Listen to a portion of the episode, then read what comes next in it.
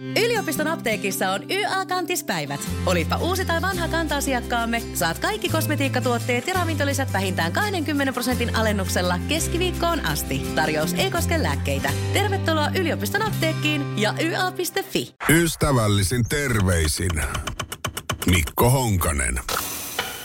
Perjantaina varsinkin sähkön hinta, siis pörssisähkön hinta oli Suomessa ennätyksellisen kallista. Yksi mun frendi laittokin viestiin mulle, että hänellä meni pelkästään perjantaina sähköön 33 euroa. Se on aika paljon yhden päivän aikana ja kaikki muutkin, joilla on pörssisähkö, niin oli saman tilanteen edessä ja varmasti kismitti ja ehkä kismittää vieläkin.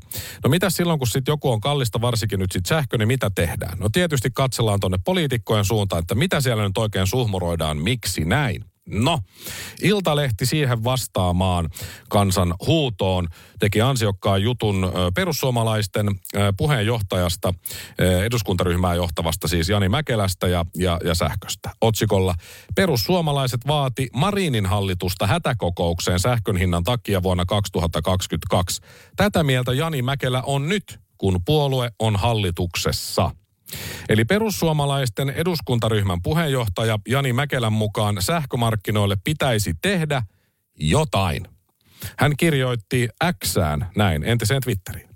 On yleisen järjenkäytön vastaista ja kohtuutonta, että vuoden aikana sähkön kaltaisen perushyödykkeen myyntihinta on vaihdellut kymmenien senttien miinushinnoista aina tämän hetken 30-kertaiseen keskiarvon ylitykseen. Jokin vakauttaja pitäisi markkinoille luoda – Jani Mäkelä kirjoitti. Ja olen täysin samaa mieltä kanssasi, Jani Mäkelä, niin kuin varmasti moni moni muukin. Että jotainhan tarttis tehdä. Kukahan sille asialle jotain voisi tehdä? No Iltalehti haastatteli Mäkelää siis lauantaina ja kysyi, mitä asialle nyt sitten pitäisi hallituspuoleen ryhmäjohtajan mielestä tarkalleen tehdä. Hän vastasi, tämä ei ole asiana yksinkertainen ratkaista, eli ei minulla ole esittää siihen sellaista mallia, joka sen ongelman suoralta kädeltä hoitaisi. Jos sellainen ratkaisu olisi, niin olisin varmaankin kohtuullisen viisas mies, Mäkelä siis sanoi. Hän myöntää tässä, että hän ei ole kovinkaan viisas mies, mutta jos olisi, niin asia olisi ratkennut. Mutta jotain, jotain tarttis tehdä. Mäkelän mukaan asiaa pitää selvittää selvittää. Se on politiikassa hyvä muistaa. Tämä tulee selvittää tämä asia. Joku muu sen saa selvittää, jos minä kerkii. Hän sanoi ensin, että tämä markkinamekanismi sähkön suhteen on varsin monimutkainen ja vaikea tajuinen tässä haastattelussa. Sitten hän jatko heti myöhemmin, mekanismi on liian vaikeaselkoinen. Ensin se oli varsin monimutkainen ja vaikeatajuinen, sitten se onkin yhtäkkiä liian vaikeaselkoinen. En puhu pelkästään noista korkeista hintapiikeistä, vaan myös siitä käsittämättömyydestä, että sähkön hinta voi olla negatiivinen. Se kuulostaa järjettömältä. Käsittämätöntä, järjetöntä, monimutkaista, vaikeatajuista, vaikeaselkoista ja lisää tulee. Perussuomalaisten puheenjohtaja Riikka Purra vaati elokuussa 2022, muistutti Iltalehti, että Sanna Marinin hallitus kokoontuu hätäkokoukseen sähkön hinnan takia. Pörssisähkön hinta käväisi silloin 75 senttiä kilowatilta. Perussuomalaiset on ollut kesästä asti hallituksessa. Miksi asialle ei ole tehty mitään? Tämä oli hyvä kysymys. Jani Mäkelä vastaa, tilanne, mikä silloin oli, oli toisenlainen. Eli se on eri asia. Ja varmaan olikin siis eri asia. Vähän ainakin. Mutta sitten jos käydään sitä eri asiaa tarkasti läpi, kerrataan se, mitä on aikaisemmin huudeltu oppositiossa, kun valtaa ei ollut, tutkitaan vielä vähän lisää, niin tullaan lopulta sitten kuitenkin siihen lopputulokseen, että se eri asia on kuitenkin lopulta se sama asia. No tällä hetkellä, Jani Mäkelä jatkoi, ei ole ainakaan oman ymmärrykseni mukaan näköpiirissä sellaista tilanne, että nämä tällaiset hirviöhinnat voisivat jatkua sellaisessa tilanteessa, jossa pakkanen laskee ja tuulivoima tuottaa paremmin. Nyt hän ei ymmärrä jotain asiaa.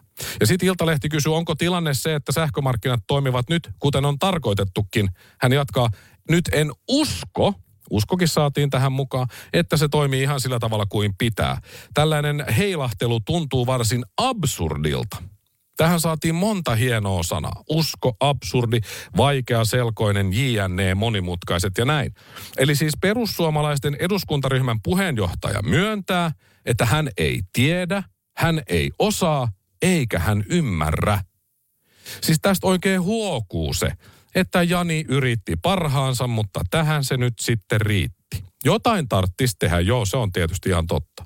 Mutta ehkä se on tämä aika. Tämä herkkien ja yltiöpositiivisten ihmisten aika. Mikään ei saa olla yhtään negatiivinen. Kaiken pitää olla mukavaa. Ja jos ei ole, niin se suljetaan ja blokataan heti pois elämästä.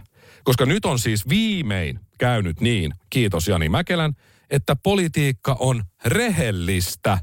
Siis tämä on hyvin, hyvin rehellistä puhetta, joka reflektoi tätä aikaa. En tiedä, en osaa, en ymmärrä. Siis kokkarit ja persut halusivat valtaa. Ja nyt saivat sitä. Ja mikään ei tunnu paranevan ja velka vaan kasvaa. Niin nyt Sanna Marin ja kaikki muutkin vihervassarit on iloisempia kuin Ranskan perunan juuri napannut kauppatorin naurulokki. Pimeässä tietysti. Ystävällisin terveisin Mikko Honkanen. Laitan tähän loppuun vielä tämän passiivis-aggressiivisen hymiön. Noin.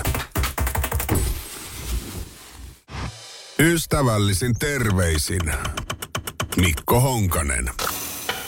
Suomen kieli on kaunis, se on rikas ja luultavasti, jos listataan maailman vaikeimmat kielet opetella, oppia, niin Suomi on varmasti listalla aika korkealla. Ja, ja suomen kieltä on rikastuttanut monet henkilöt ja heistä ö, elämään jääneet, vaikka henkilöt olisikin poistunut jo keskuudestamme, niin heistä ö, jääneet sanat ja merkitykset. Eli joskus henkilön nimestä tulee yleisnimi. Niin kuinka paljon suomen kielessä on sit yleisnimiä, jotka on nimenomaan syntynyt erisnimistä, erityisesti henkilöiden nimistä? Niin mä, mä luin muutamat artikkelit ja listasin itselleni myös muistiin muutamat, ehkä vähän uudemmatkin. Esimerkiksi vaikka aloitetaan siitä, että muilutus – niin se on, liittyy tietysti 1930-lukuun ja lapualaisiin muilun veljeksiin, jotka sitten roudas jengiä ja siitä tulee muilutus. Tai ota ritolat, Siivoton juttu elokuvassa esimerkiksi. Ota jätkä ritolat. Tai ota sitten ritolat, kumpi se nyt menikään, kun Tommi Korpela sen siinä sanoo, niin siinä tietysti taustalla on juoksijasuuruus Ville Ritola. Eli jos joku sanoo sulle, ota ritolat, niin lähdepä siitä sitten juoksemaan poispäin. Näinhän se menee. Ja olla H-moilasena. Tämä oli Ilta-Sanomilta ne on selvittänyt näitä joskus. Tätä sanontaa käytetään kuvaamaan siis ihmistä, joka ihmettelee jotakin asiaa huuli pyöreänä tai on muutoin kovin pöllämystynyt tai hämillään. Ja mä muistin, että se olisi ollut niin, että H. Moilanen oli ollut, siis suomalainen maanviljelijä, niin kuin ilmeisesti olikin. Ja että hän olisi nähnyt Zeppelinin, siis ilmalaivan lentämässä. Ja sitten hän olisi sitä niin kuin kattonut, että mikä hän tuo mahtaa olla huuli pyöränä miettinyt. Ja sitten oli lehdessä kuva, että tässä H. Moilanen katsoo Zeppelinia, mutta se oli ilmeisesti hänen mailleen Saarijärvelle laskeutunut säähavaintopallo, mitä hän sitten ihmetteli. Sitä luultiin uutisissa ufoksi ja muuksi tunti, tunnistamattomaksi esineeksi ja tämmöiseksi, niin siinä sitten ilmeisesti oli niin, että H. Moilanen on siinä sitten kattellut sitä ihan H-moilasena, se on jäänyt siitä elämään. Tai sataa kuin Esterin perseestä sataa paljon kuin saavista kaatamalla, mutta kuka tämä Esteri on, niin joidenkin lähteiden mukaan, kun Esterin nimipäivä on 16. toukokuuta, niin sitä jostain syystä pidetään hirveän sateisena päivänä, että se olisi tullut ehkä siitä. Tämä teoria on tylsä, mutta todennäköisin. Mutta myös on ollut Suomen palokunnilla käytössä esterimerkkinen sammutusvesipumppu, joita valmistettiin vuodesta 1968 alkaen. Mutta sitten tämä esterivesipumppujen valmistaja ää, niin kertoi 2017 aamulehdelle, että luultavasti se sanonta oli kuitenkin jo olemassa ennen niitä esteripumppuja. Mutta joka tapauksessa, kun sataa vettä kuin esterin perseestä, niin kaikki tietää, mitä se tarkoittaa, tuli se mistä tahansa. Olen pahoillani kaikkien estereiden puolesta. Minä en sitä keksinyt. Ja sitten on tämä, Iltasanomilla oli myös tässä jutussa, että siitä ei ota erkkikään selvää. Niin sekin, kaikki tietää mitä se tarkoittaa.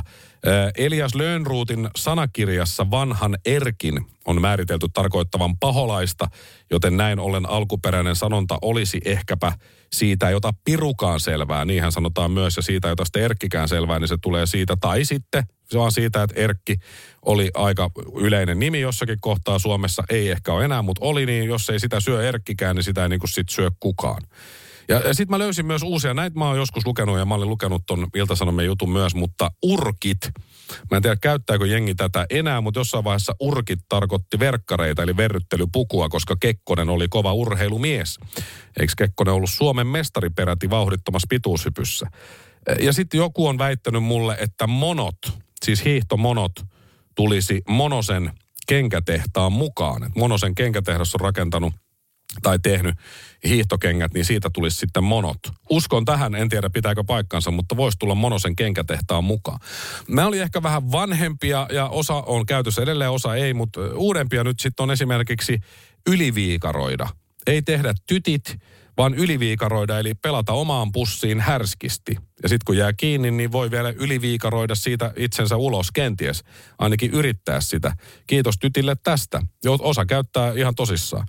Ja taiteilija Kuhalampi mulle muistutti, että olla ihan holkerina, niin, niin mitä se sitten tarkoittaa? Niin se tarkoittaa sitä, että juo kahvia. Ja tämä ilmeisesti perustuu siihen, että kun Harri Holkeria jossakin kohtaa haastateltiin, liittyykö sen presidentin vaaleihin tai mihin, niin se oli sillä ystävällisesti ja passiivis-aggressiivisesti sanoi, että ei sanonut, että paino helvettiin siitä, vaan sanoi, että minä juon nyt kahvia. Ja minä juon nyt kahvia. Niin ihan holkerina, jos oot, niin juot kahvia.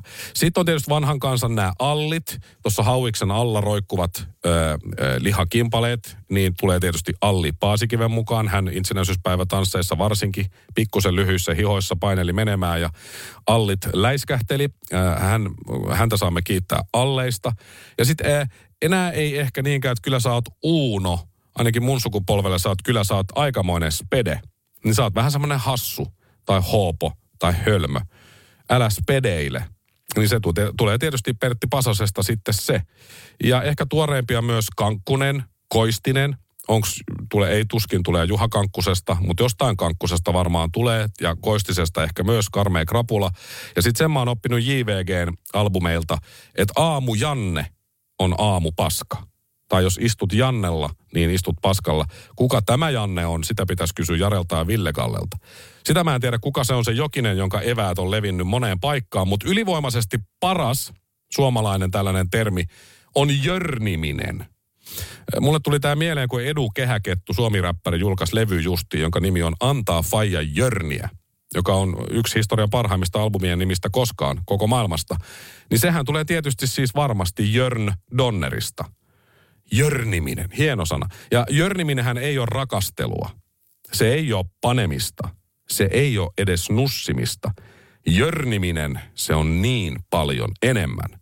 Ja tästä sanasta siis Jörn Donner tullaan aina muistamaan. Se on hänen suurin saavutuksensa koskaan. Ja hänellähän oli tapana sanoa, että jörniminen kannattaa aina.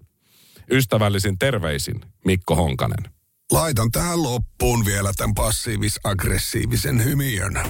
Noin.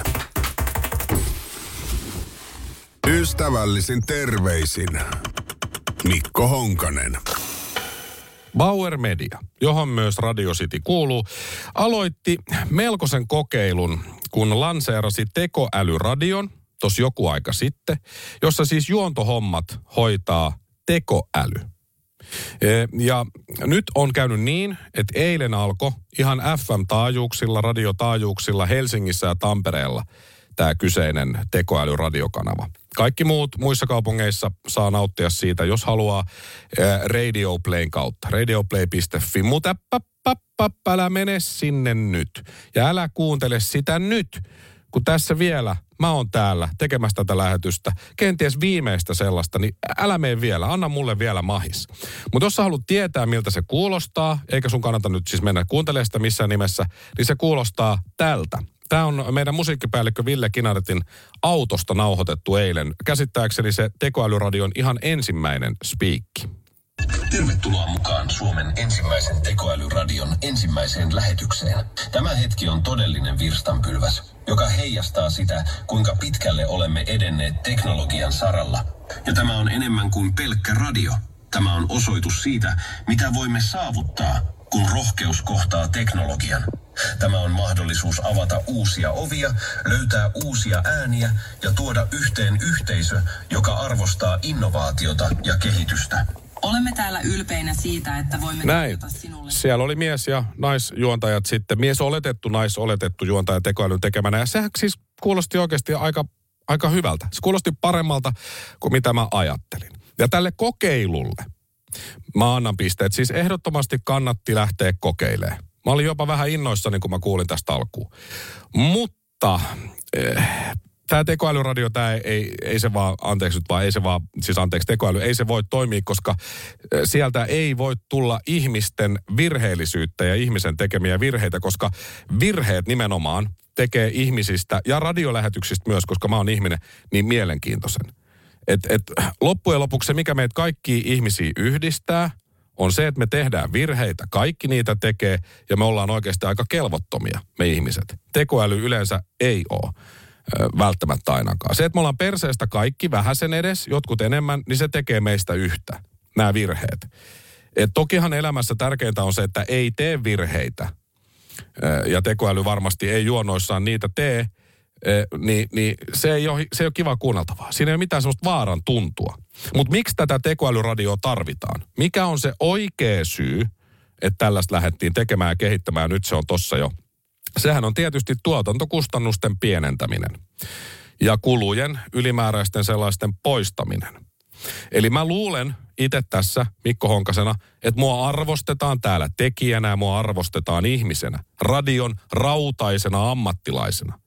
Mutta johtoporsaille mä oon ihan vaan kuluerä. Mä maksan niille rahaa. Millään mulla ei ole väliä kuin sillä. Ja musta tuntuu, että nuo tekoälyjuontajat ei ole ihan niin kalliita ehkä kuin mä aina, no pitkäsyöksus ainakaan. Onhan se jotain maksanut sekin, että se on tehty. Et kai mä jotain tietysti tuotankin, mutta miten paljon? Mä en ole koskaan uskaltanut kysyä, enkä aio. Mä en ehkä halua edes tietää. Mutta mulla on kuitenkin jotain, mitä tekoälyllä ei ole. Mulla on ulkonäkö. Mulla on siis täydellinen naama ja vartalo radioon. Just siksi mä sometan meistä juontajista kaikkein vähiten sinne Radio City Instaan tai mihin tahansa TikTokkeihin. Ja sitä paitsi meidän tekniikan pomo vasikoi, tästä on joku aika, muutamia kuukausia, mutta ehkä puoli vuotta. Tekniikan pomo siis vasikoi mulle, että ne oli käyttänyt mun ystävällisiä terveisiä just äh, niin kuin referenssinä sille tekoälylle, että esimerkiksi tällaista pystytkö tuottamaan. Eli mun ammattitaito, eli spiikkiä käytettiin hyödyksi, kun tätä tekoälyjuontajaa kehitettiin, kenties niitä molempia. Niin se meidän tekniikan pomo sanoi mulle silloin, että Mikko, me ollaan syötetty sinne aika monen juontajajuttuja, niin kaikista juontajista, joita me testattiin ja me tekoälylle syötettiin, niin sulla ei ole Mikko mitään hätää. Se sanoi, että se ei pysty siihen, mitä sinä teet. Ja se tuntui musta äärimmäisen hyvältä ja tosi hyvältä. Ja sillä mä oon nyt tässä jaksanut sit painaa. Mutta kuinka pitkä? Mutta mikä oli se syy, miksi mä olin parempi kuin joku toinen tai parempi kuin tekoäly? Miksi mä olin jotenkin erilainen kuin ne muut? Mä en tiedä, mä en tätäkään uskaltanut kysyä. Mutta tekoälylle kannattaa kuitenkin olla ystävällinen.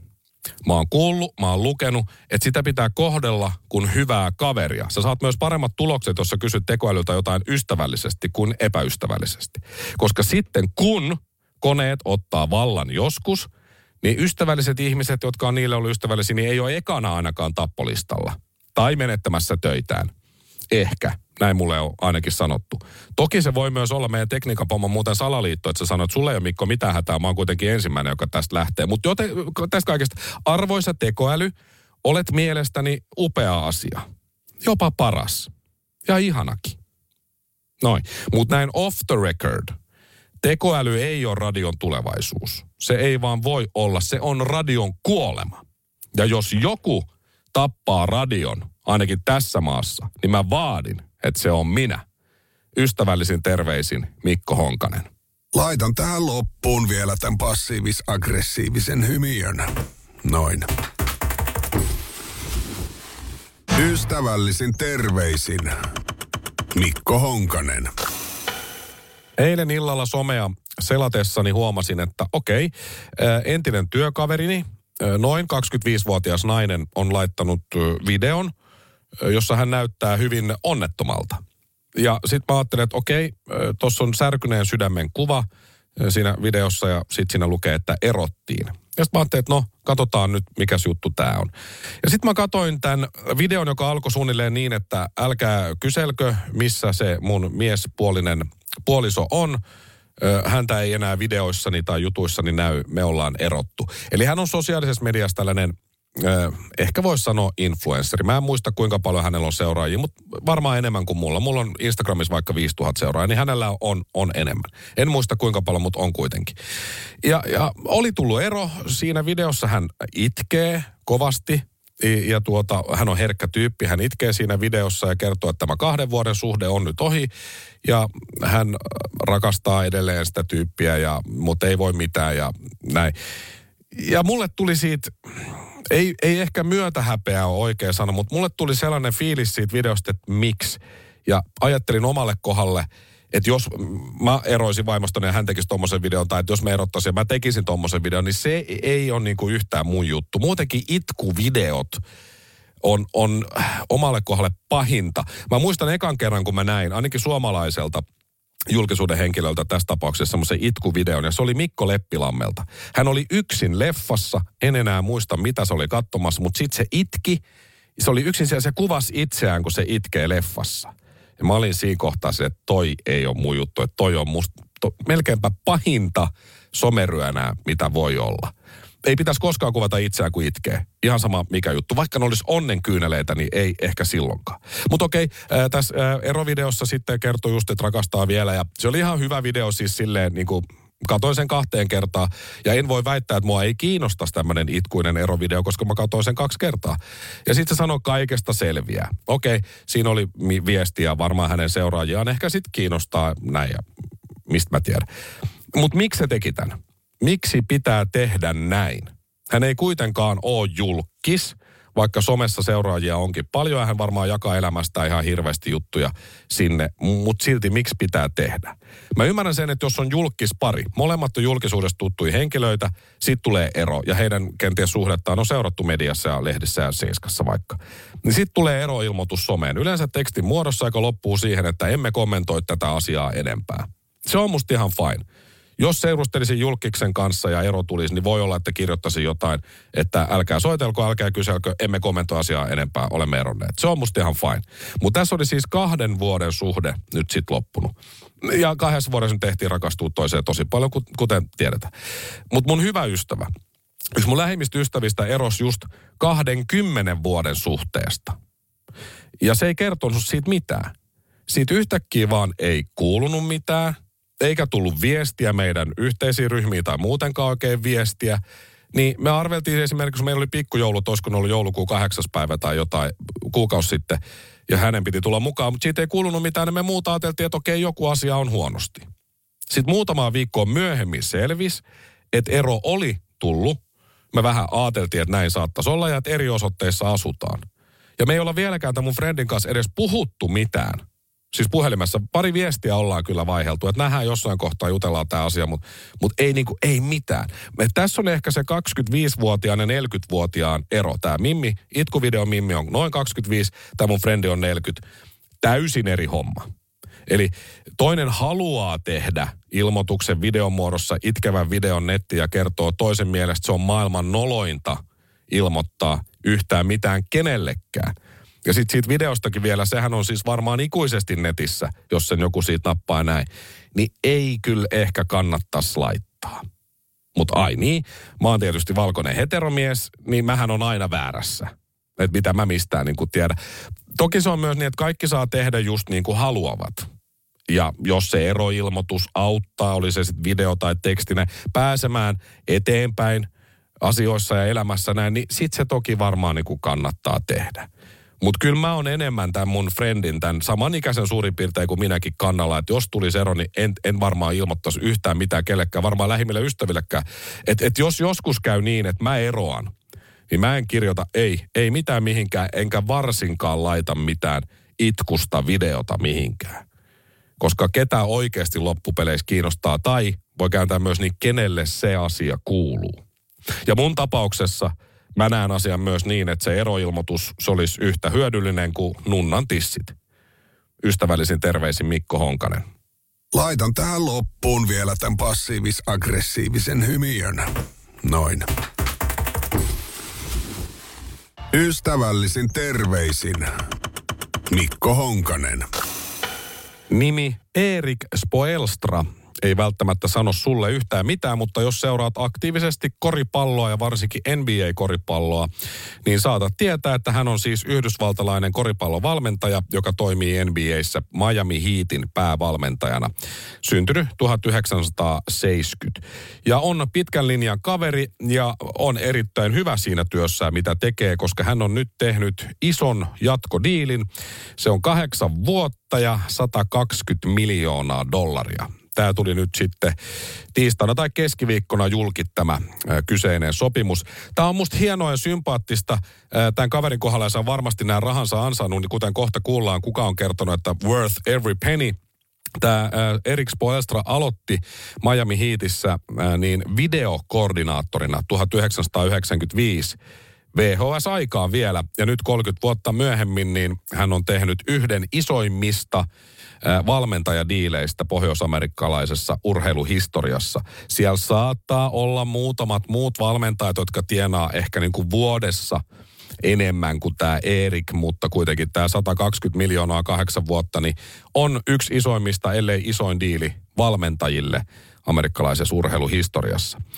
Hän on valmentanut myös NBAn supertähteä, yhtä kaikkien aikojen urheilijaa ja yhtä kaikkien aikojen koripalloilijaa LeBron Jamesia, joka sanoi, että äh, tämä Erik on ansainnut joka ikisen senttinsä tästä sopimuksesta. Congrats, Spo eli Spo on ilmeisesti hänen lempinimi, tulee tuosta sukunimestä Spoelstra. Eli on arvostettu kaveri, on tehnyt pitkään äh, hommia ja, ja nyt saa sitten kohtalaisen kivan summan rahaa siitä, että kertoo koripalloilijoille, kuinka kannattaisi ehkä pelata, niin voitaisiin sitten tässä voittaa. Mutta se, mikä tässä on kaikkein hienointa tässä sopimusasiassa, on se, että hänellä on myös ex-vaimo. Tämän ex-vaimon nimi on Niki Spoelstra. Ja äh, he eros tossa hetki sitten. Itse asiassa he eros äh, noin kaksi kuukautta sitten marraskuussa tuli avioero voimaan. Miami Heat on tiennyt aika pitkään jo, että ne tulee tekemään pitkän jatkosopimuksen Erikin kanssa. Ja musta tuntuu, että Erik on myös tiennyt, että aika pitkä diili on tulossa ja aika paljon fyrkkaa. Niin ne odottaa. Miami Heat odottaa sen ajan, että hän saa rauhassa hoitaa nämä avioeroasiat pois – sitten kun se on jo niin kuin vahvistettu ja varmaan, okei okay, nyt se on, no niin, nyt se Gold Digger on pois kuvioista. Nyt me julkaistaan tämä diili, kaikkien aikojen diili. 120 miljoonaa, bling bling. Niin siis tämä on niin kaunista. Tää, mä, mä oon ihan herkistynyt, mulla on onnentippa muuallakin kuin silmäkulmassa tällä hetkellä. Tämä on niin kaunista. Tämä on ehdottomasti ylivoimaisesti, vaikka nyt on vasta tammikuun puoliväli suurin piirtein, vuoden 2024 sykähdyttävin urheiluteko. Ystävällisin terveisin Mikko Honkanen. Laitan tähän loppuun vielä tämän passiivis-aggressiivisen hymiön. Noin.